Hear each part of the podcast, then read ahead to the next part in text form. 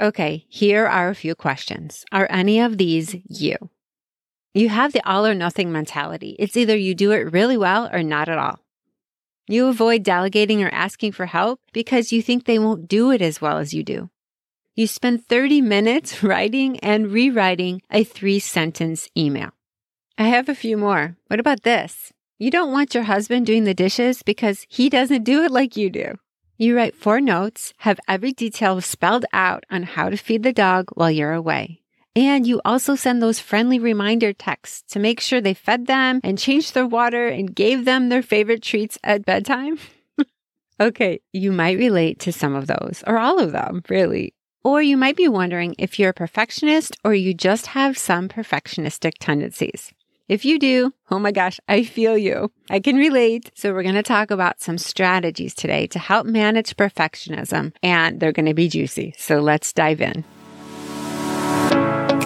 Welcome to You Can Do Amazing Things, the podcast to help you get out of your own way and accomplish more in your life. I'm Holly Roman, and together we're going to unlock what's holding you back from your next goal and get you into action to step into your greatness and have the success you've been dreaming of. If you're looking for a positive place each week to grow and learn, get inspired to take your next step so you could feel more success, joy, and happiness, meet me here every Thursday. It'll be like our weekly chat. We'll drink our coffee or favorite drink together, and we'll definitely have some fun, learning, growing, and accomplishing your next amazing thing. Let's do this. Perfectionism, by definition, is this a personality trait characterized by a person striving for flawlessness. Flawless. Flawless. that was so appropriate. I'm just keeping it in there but a person striving for flawlessness and setting excessively high performance standards, accompanied by overly critical self evaluations and concerns regarding others' evaluations.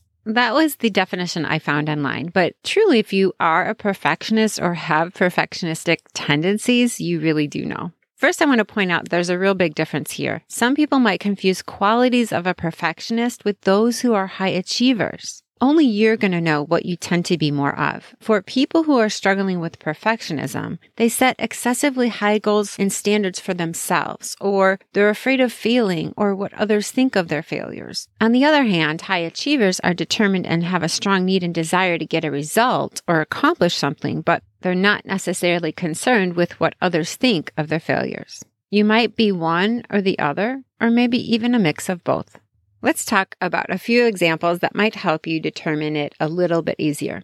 When setting goals or accomplishing goals, high achievers can enjoy the process and they can be proud of their accomplishments along the way that get them to the goal with the results being good enough. They don't mind a little bit of messy action.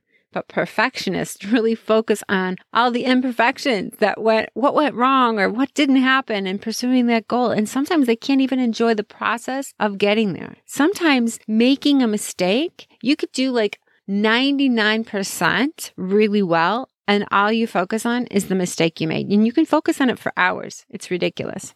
Perfectionists are much more afraid of failing than high achievers, who view failing as more necessary and a part of learning. Sometimes it can get so bad that perfectionists think too much or even worry that something might be not good enough. So then they become frozen and then they don't even attempt it or do anything at all. And this flows right into that whole procrastination thing. You heard the episode on that. And if not, it's number 10 if you want more strategies on how not to procrastinate.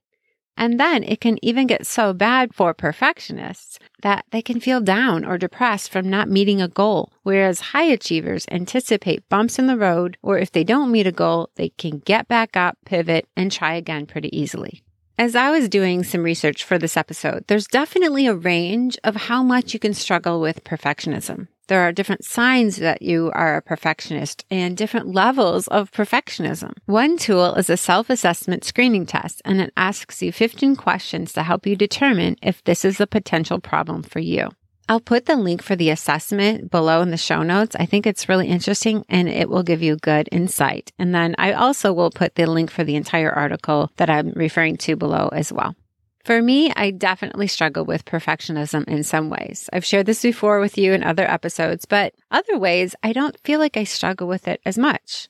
Or maybe it's because I'm aware of it and I'm really consciously working on it. So that's why I'm sharing this episode with you. So you could become more aware of some of these things and try some of the strategies that have helped me or that are still helping me because it's always a work in progress, right?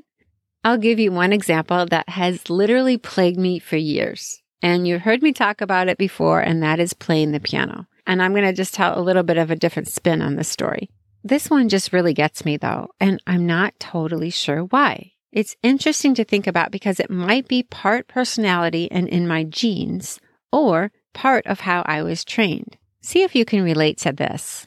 So for me, I took lessons and I was trained to learn pieces for recitals and competitions. And all of it was totally fun for me. I really enjoyed competing, not necessarily against anyone in particular, but against myself for a perfect score.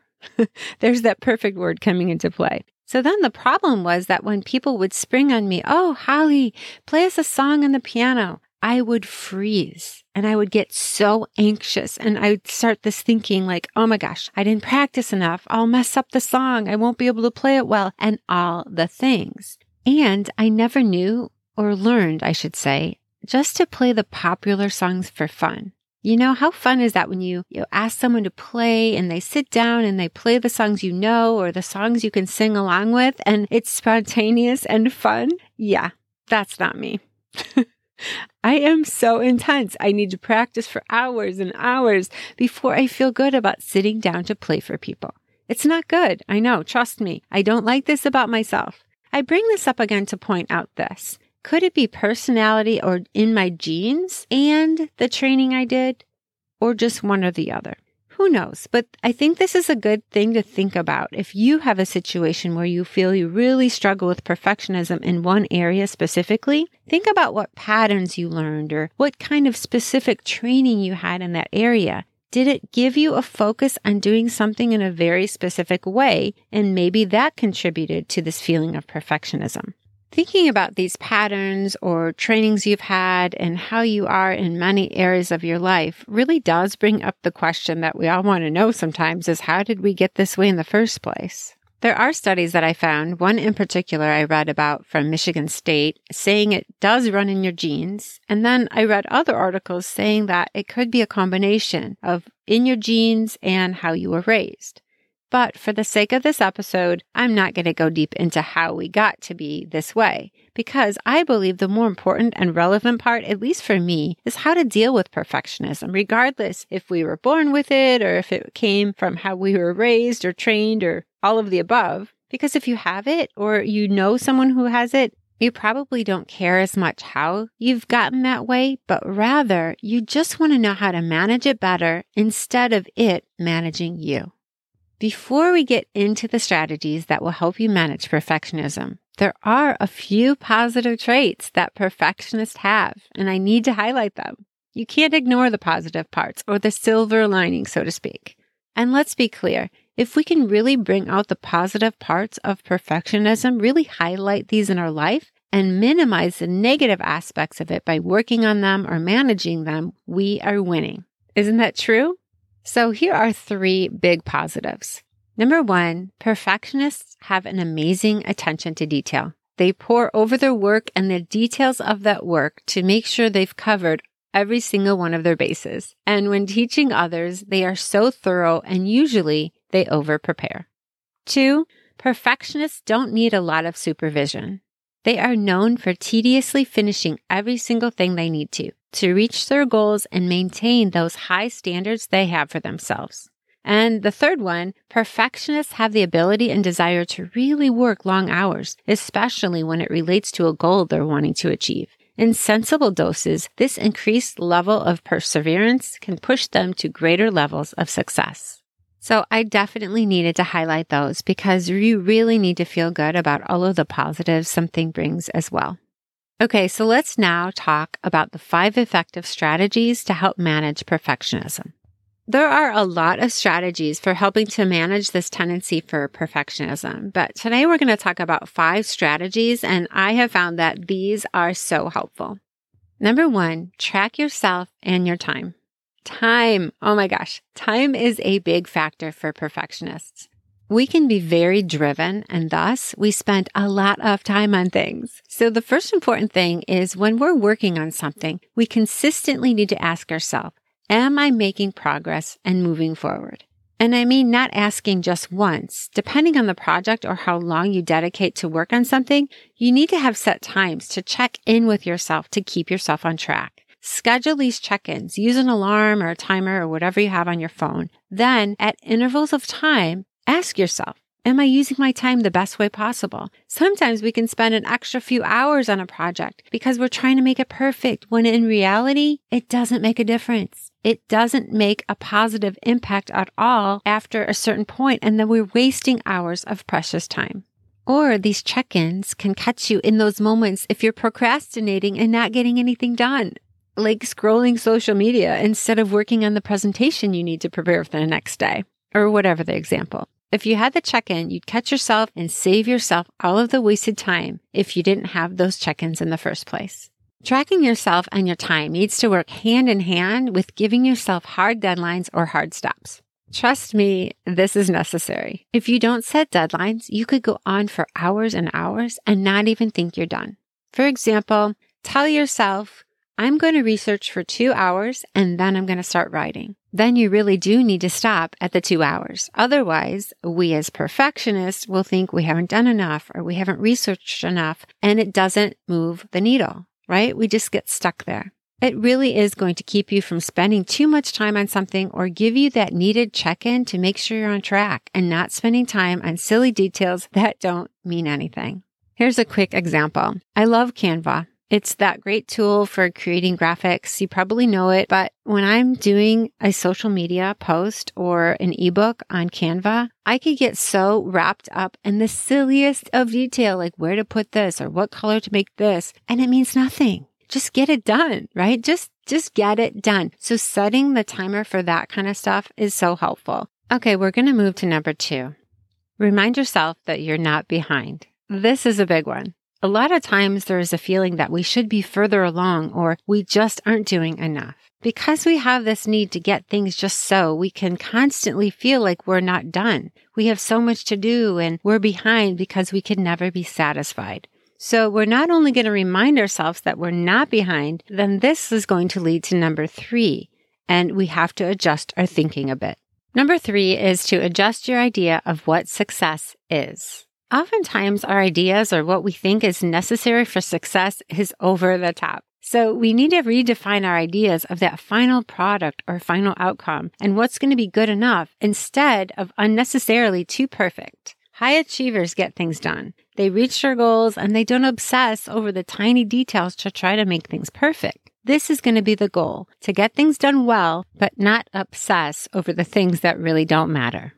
A really good question to ask periodically is when you think you're almost done or you've spent a lot of time on something, ask yourself this. Would the majority of people understand this or is this good enough? Because a lot of times it really is, but we just don't think it is. So let's take a couple examples. After you wrote that paper and you did several drafts and you edited it for grammar and all of that, you find yourself working on it again. So this is when you need to stop and ask, what am I working on? And why am I still working on this? Is it really going to make a big difference in quality or not? And if not, it's good enough and you need to move on. Let's take a different one. Say you're having a party and you want everything just so. And you're so tired and you really want to go to bed, but you have to roll all the silverware in the napkins and you have 120 of them to do. Ask yourself, will anyone really care? Maybe you could just put out the napkins and silverware and it's just going to be fine. Or if you need help in your business, but you really don't want to ask someone to help because you're not sure they're going to do it exactly like you do, but you're so exhausted and you're just not sure you're going to finish. Ask yourself, if it's not exactly like you do it, won't it be good enough? It's a constant process of checking yourself, fighting that perfectionistic tendency. Trust me, it's not easy sometimes, but working on it feels really good. I have to take a pause and say this because as someone who is trying to adjust my perfectionistic ways, I know, I know that this podcast and all the episodes that I do, I speak in ways that I am sure the grammar police would die. I say they and then I say you or we or all of it. I know, I know it's not the way you would write, but I guess it's just the way how I talk with my friends and it's just me. So forgive the not so grammatically correct format. and as someone who is perfectionistic, I'm going to let that go. And hopefully you're okay with it too. But thanks for hanging with me. Moving to number four, make sure to take time to rest. Believe it or not, this is really hard for perfectionists to do. There is this feeling that we're never doing enough and it's really hard to relax or rest or just even enjoy a few moments. There's this feeling that we should be working on this or I have to do this a little longer or I should clean the house up or clean this or do this. So many things. So we just need to stop and really rest. Don't have the guilt and just rest so you can continue on with your perfectionistic ways. No, I'm just kidding. okay, number five, break the madness. Sometimes we just get stuck in this never ending cycle, thinking that we are really working on something or we are really problem solving or learning because that's what we need to do. But it might be that we're just sitting there overthinking and running in circles in our mind and not getting anywhere. in this case, we need to break the madness, as I call it. You need to stop, get up, Change your location or change your state by moving your body. Go get something to drink or take a five minute walk. Anything to break the cycle. Seeking out a quick distraction to break the cycle is so effective. It resets your mind so then when you go sit back down again to work, it really helps. You're in a different state, your mind is clear, and you can start again. Remember, there is always room for improvement and to get better. And also, you know, what really helps is if you can laugh at yourself. Sometimes it just creates the space you need to take a step back and adjust. Laughing is so good for so many reasons. As I was preparing for this episode, I came across this article on BuzzFeed and it's called 24 Things That Give All Perfectionists Nightmares. it really gave me a good laugh to read some of them. If you're a perfectionist, you will laugh as well. The first one was hilarious. It was this. Getting an A minus. What the heck is the minus for, right? Doesn't that just bug you? I will put the uh, link for this article below. It's just good for a laugh. Okay, let's recap. We talked about the difference between high achievers and perfectionists. High achievers can enjoy the process and be proud of their accomplishments to get to their goal, with the results being good enough. But perfectionists really focus on the imperfections, what they did wrong or what didn't happen in pursuing that goal, and unfortunately can't enjoy the process sometimes of getting there. We spoke of the benefits of being perfectionist. Don't forget those because there's always a silver lining in this whole thing. And we talked about five strategies to help manage perfectionism. And here they are. Number one, track yourself and your time. Number two, remind yourself that you're not behind. Number three, adjust your idea of what success is. Number four, make sure to take time to rest. And number five, break the madness, interrupt that never ending cycle of overthinking and getting nowhere. Dealing with perfectionism is challenging because it's impossible to ever get to perfect or always feeling like you have to reach your personal best. It's exhausting. And really, why do we strive for that anyway? If you can relate to things I spoke of today, or you can see perfectionistic traits in yourself, know that you're not alone and that you can really begin to work on a healthier approach to reach your goals in a much more positive, less stressful way. I definitely haven't even scratched the surface of this topic. It's a big one. You could really go deep into the different ways to measure perfectionism or the many different therapies for it. So much to talk about. Maybe there's another episode on this to dive a little deeper in the future. In the meantime, I'm going to add the resource in the show notes that I mentioned earlier that gives a lot more of these tools and therapies from positivepsychology.com. So look for that link if you want to dive in deeper. Let me end with above all else, don't let perfectionism dictate who you are and cause you to feel bad or less than. With all of your gifts and characteristics and even the more challenging ones, you are beautiful. Embrace who you are because who likes perfect anyway? Thank you so much for listening and spending time with me today. I hope you enjoyed that episode. Please share it with a friend who you think would enjoy it as well. If you haven't done so, I would love it if you could give me a rating and review on Apple Podcasts. That would mean so much to me and it would help get the word out for the podcast. I will look forward to next week, seeing you here, same time, same place. Have a great week.